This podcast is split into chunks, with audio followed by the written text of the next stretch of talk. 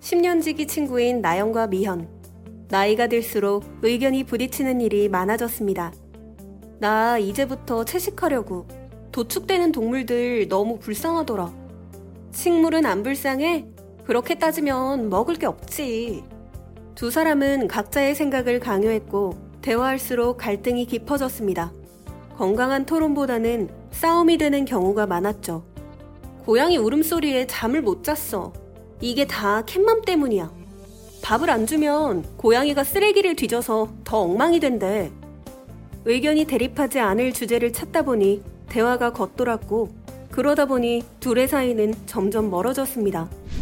예전엔 어떤 고민도 나누던 사이였는데 이제는 사사건건 의견이 부딪히는 친구와 인연을 끊는 것이 맞는 걸까요?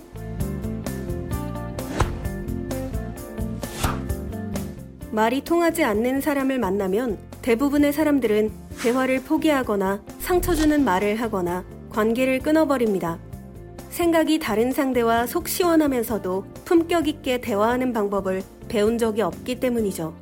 협상의 대가이자 논쟁의 달인이라 불리는 피터 버고지언과 제임스 린지는 어른의 문답법을 알면 갈등을 대화로 풀 수 있다고 말합니다.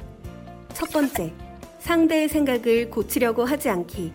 첫 번째 방법은 상대가 알고 있는 대로 놔두는 것입니다.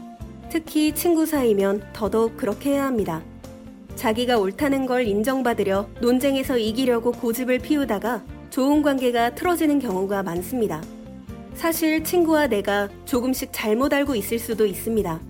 상대방이 현실을 잘못 이해하고 있다는 건 내 생각일 뿐이지 확증된 사실도 아닙니다. 내 생각 때문에 관계에 금이 가게 할 이유가 없습니다.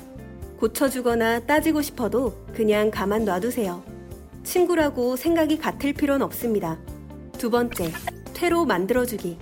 의견 차이가 너무 커서 친구 관계를 재고해야 할 만큼 심각한 문제라면 대화를 열심히 시도해봐야 합니다.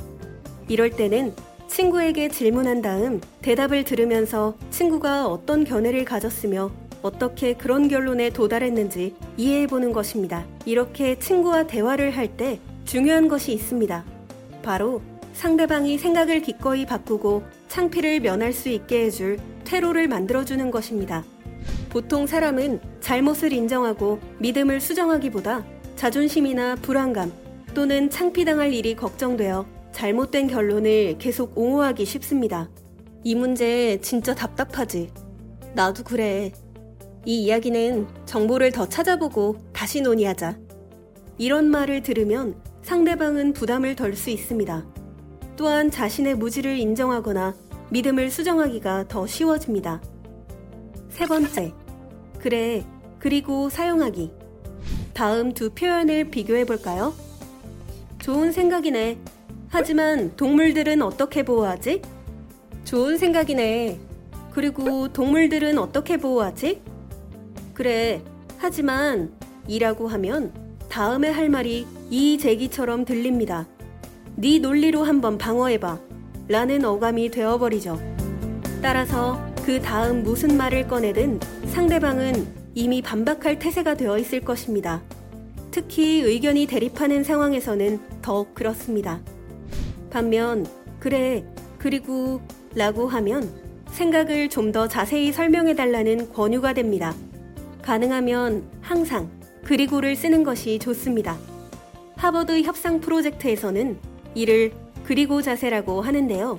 이렇게 하면 상대의 생각을 인정하고 내 생각을 덧붙이는 더욱 생산적인 대화를 할 수 있습니다. 만약 대화 중에 내 생각이 틀렸음을 깨달았다면 느낀 대로 솔직하게 말하는 용기도 필요합니다. 물론 그런 말은 반드시 진심을 담아서 해야 하죠. 생각이 바뀌었다는 말은 일종의 초대인 셈입니다. 먼저 믿음을 수정하는 본보기를 보인 후 상대방도 그렇게 하기를 권유하는 것입니다. 신뢰관계가 깊어지는 효과도 있을 뿐더러 나를 싫어하던 상대방도 생각이 바뀌면서 나를 다시 보게 될 것입니다.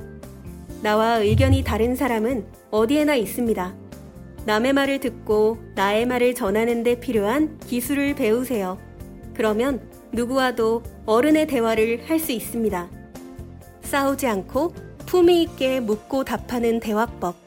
어른의 문답법. 이 콘텐츠가 도움이 되었다면 구독과 좋아요를 눌러주세요.